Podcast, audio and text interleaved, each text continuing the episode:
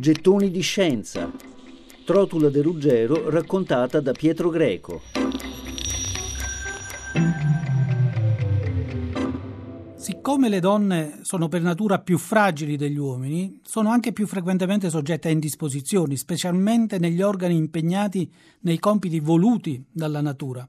Siccome tali organi sono collocati in parti intime, le donne, per pudore e per innata riservatezza, non osano rivelare a un medico maschio le sofferenze procurate da queste indisposizioni.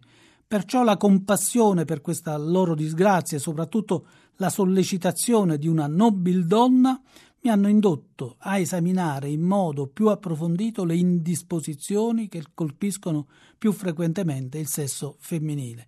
Così nel libro Le malattie delle donne prima, durante e dopo il parto attribuito a Trotula de, de Ruggero. In realtà lei lo ha dettato in qualche modo, ma non è stato scritto da lei, ma dalle sue eh, eh, allieve. Ebbene, questo è il primo trattato di ginecologia di cui si abbia eh, notizia, scritto non a caso da una donna.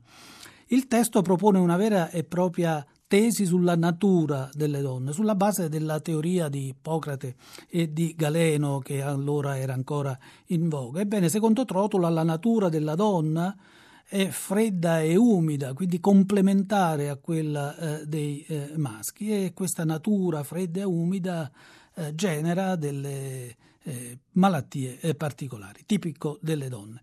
Il libro è soprattutto un testo di ginecologia.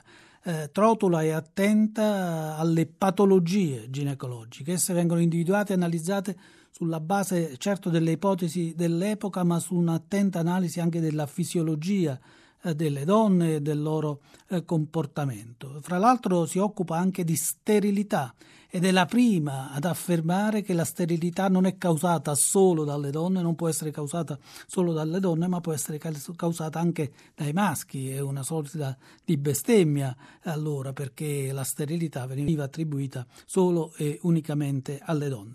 L'approccio che lei ha con le donne che lei visita e che cura è eh, un approccio fondato sulla dolcezza, sull'attenzione, sulla capacità del, di ascolto. Il metodo è la prevenzione ed è grande la sottolineatura del, dell'igiene.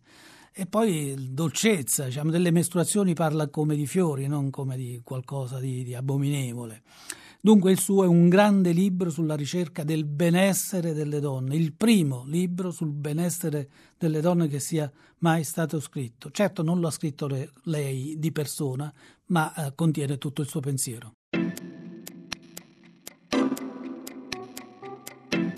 Gettoni di scienza. Trotula de Ruggero raccontata da Pietro Greco.